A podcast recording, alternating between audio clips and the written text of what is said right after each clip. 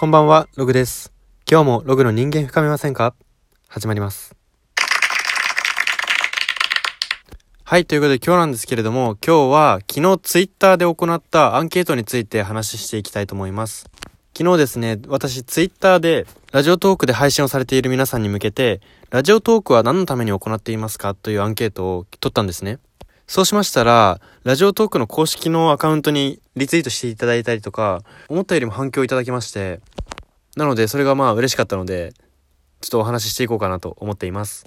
このアンケートなんですけれども、改めてアンケート4択を言いますと、ラジオトークは何のためにしていますか ?1 番は、将来の夢のためです。2番目は、暇つぶしのためです。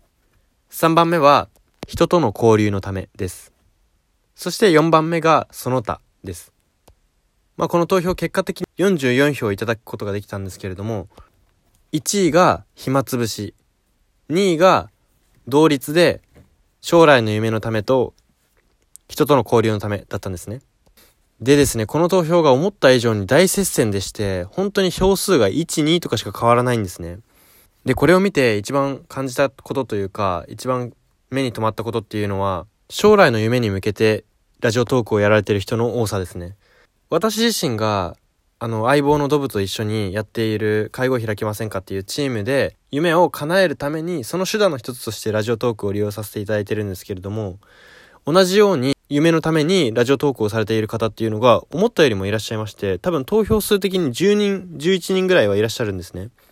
はいこれがですね非常に同じ夢を目指す同志としてとても嬉しい気持ちになりましたね。ですし、どういう夢を目指している方がラジオトークを手段として利用されているのかっていうのが非常に気になりましたね。なのでもし投票している方で、このラジオをお聞きになられている方がいらっしゃいましたら、ぜひツイッターの方でコメントでどんな夢を追われているのかっていうのを教えていただけるとありがたいです。まあ、そうですね。最後にまとめますと、やっぱり票数が全部1票差2票差の大接戦だったっていうことで、やっぱりこのラジオトークっていうアプリは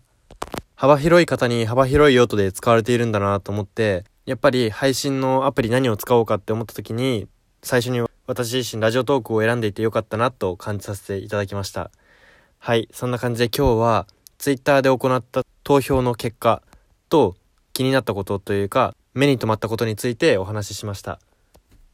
これを聞かれているリスナーの皆さんは、何のためにラジオトークで配信を行っているのでしょうかもしよろしければ Twitter の方にコメントをお願いします。それでは今日はここまでで失礼したいと思います。ここまでのお相手はログでした。おやすみなさい。